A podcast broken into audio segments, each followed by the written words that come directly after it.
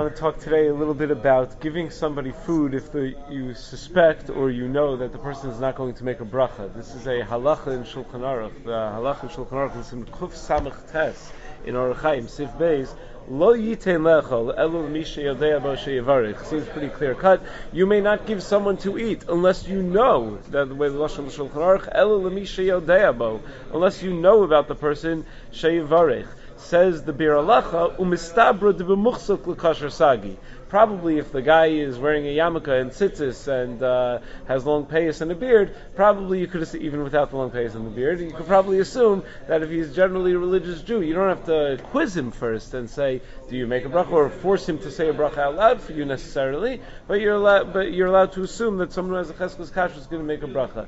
But the question is, what if someone doesn't have a cheskes kashrus? What if you're a person who wants to be involved in kiruv and you want to invite people to your house for Shabbos meals because there's nothing that's a more effective tool for kiruv other than going to Eretz Yisrael or inviting people over for Shabbos meals. Those are the two most effective tools that we know of that help in kiruv rechokim. So what are you supposed to do? You're going to give them, uh, you can give them something to eat. They're not going to make a bracha. They don't even know how to make a bracha. What's a person supposed to do in that situation? Or let's say you have someone working for you and they they're working, they're doing physical manual labor and they're working very very hard, and uh, they they need a drink badly. So you're not going to offer them a drink, but you give them a drink. You know they're not going to make a bracha. So what what is the uh, what is the halach? Is there any are there any exceptions to this rule? So first of all, where does this all start? This starts with a Gemara in Maseches Chulin and Daf Kuf Zayin. The Gemara Maseches Chulin Daf Kuf Zayin quotes a brisa that it's also to give a piece of bread to a person unless you know that they're going to be notel yadayim, unless you know that they're going to wash for the bread. If you think that they will not wash for the bread, you're not allowed to give them bread. Um, the uh, the the brisa over there says shamish lo notel yadav also litem piv. You're not allowed to give a piece of bread into his mouth. And uh, the Beis Yosef points out in Kuf Samach Tes from the Tur that it sounds that litoch piv is lavdaf. It's not only that you're not allowed to stuff it into his mouth, but you're not even allowed to put it in front of him so that he could eat it. You're not allowed to give it to him to eat, even if you put it litoch yado, says the Beis Yosef.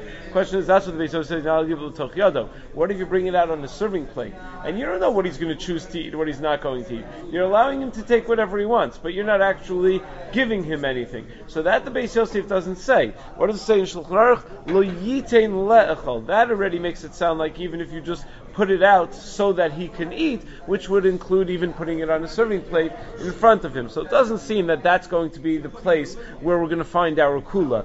That uh, since you're not doing it so directly, it doesn't seem that's going to be our case.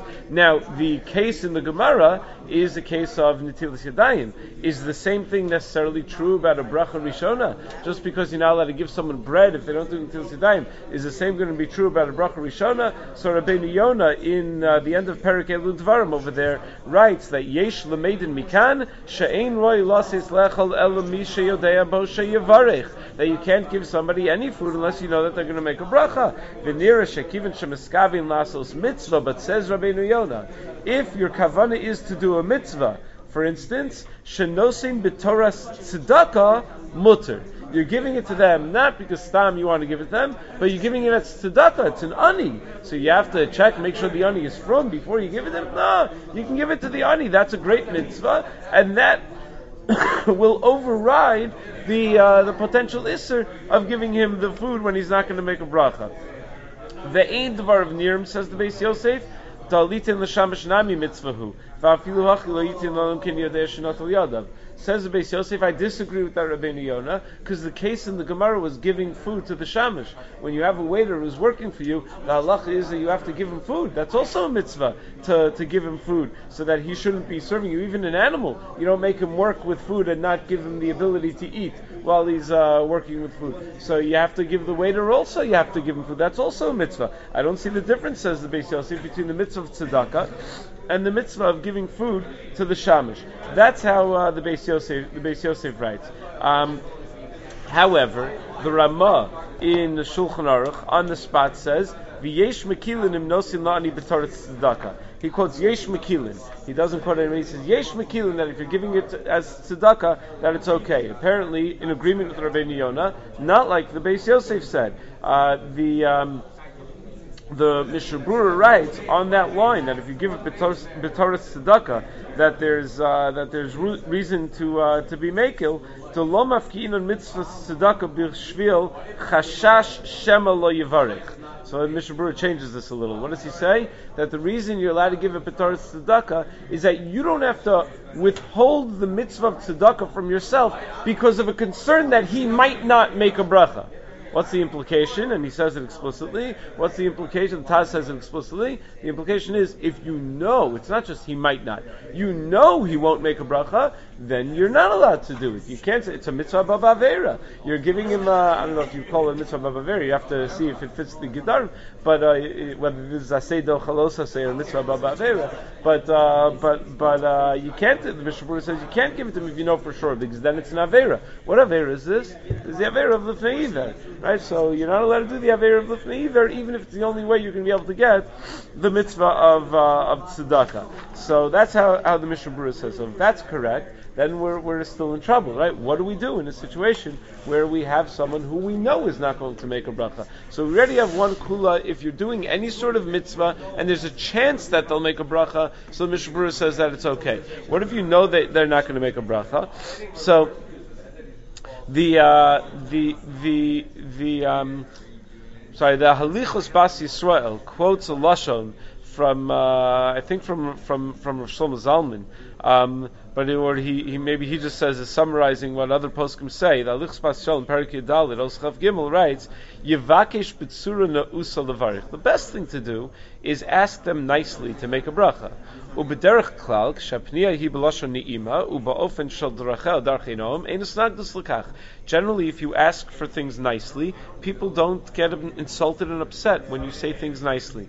Shamagish yivarech al machlo mashke shiyochel ba'atzmo, v'yichavin lahutzi Maybe sometimes the better rate is certainly if it's a kiruv situation, when you invite people over to your house, they're very receptive to following your customs. If you say, okay, now we wash our hands, they'll go wash their hands. Why do they care? And if you say, okay, now I'm going to say a blessing, and uh, traditionally you answer Amen to affirm my blessing, and you explain what the blessing is. I'm blessing God for giving us this food. That's something anyone can relate to. People can relate to the idea that uh, that you, you, should bless God and thank God for the food that you're going to eat, and they don't generally have a problem saying Amen to something like that. So you could be motzi them in the bracha. It's going to be very challenging for people who are not familiar with Hebrew to say the bracha bracha on their own, but that would certainly work. That's the ideal situation. If you're able to say a bracha, they can answer a main, you'll be motzi them in the bracha. Rav Shlomo Zalman writes in Minchas Shlomo, Simon Lamed Hey, that in Ba'ilava Reach Hashuv, Asher Eino Shomer Torah Mitzvos, what if you have uh, the president, the senator, the prime minister, you know, someone big come to your house, and he's not a Shomer Torah Mitzvos, Avaladayin Yeshlo Aval B'nai Torah, but he's someone who does love B'nai Torah, and he, uh, and he's good to the Jewish community, he's good good to the from community.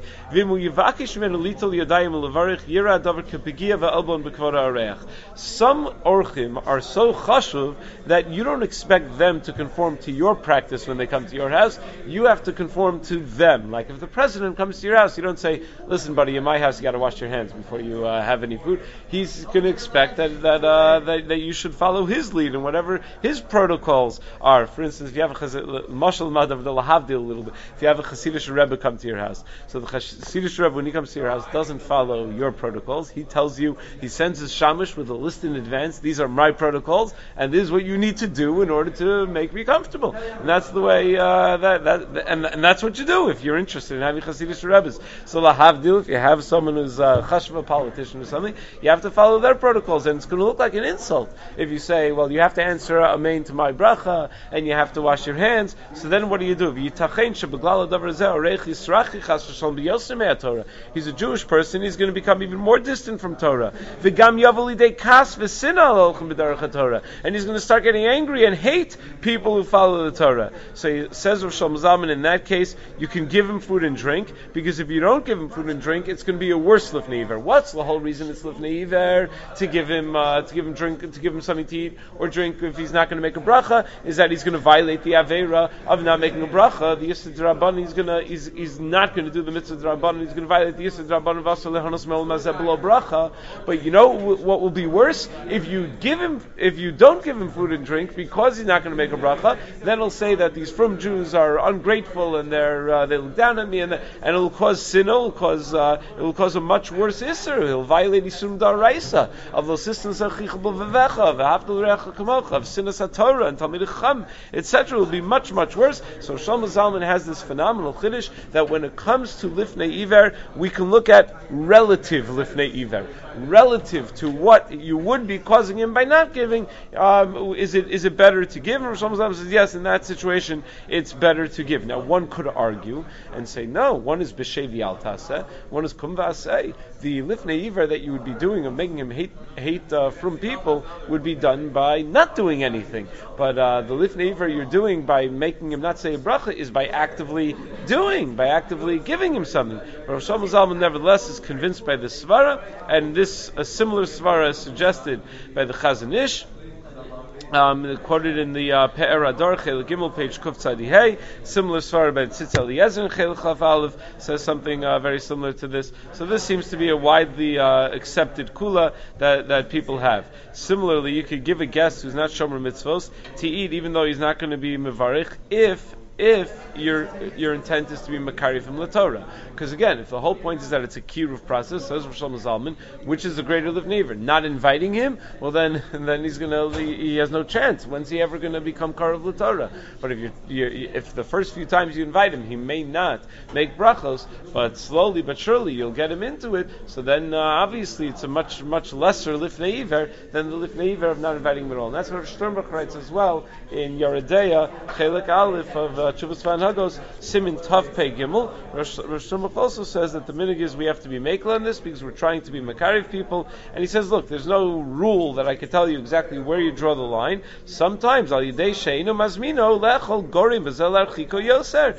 Sometimes you if you don't invite him, you're going to be marchik him further from uh, from Torah. Rosh in general has a lot of chuvas about Kiruv, and this is one of the examples. And he writes in his introduction, don't be surprised by how many kulas I have in my sefer because I deal a lot with uh, Balchuva community, so I have to have a lot of kulas to help out in in Kiruv. I, generally, I was never surprised by how many kulas he has in his sefer. I didn't find it to be so uh, you know so so makel, but uh, but in this situation, he says again that we have to be makel on that on that issue for the relative lifnei lifnei iver and the general positive feelings that we'll be able to give the person.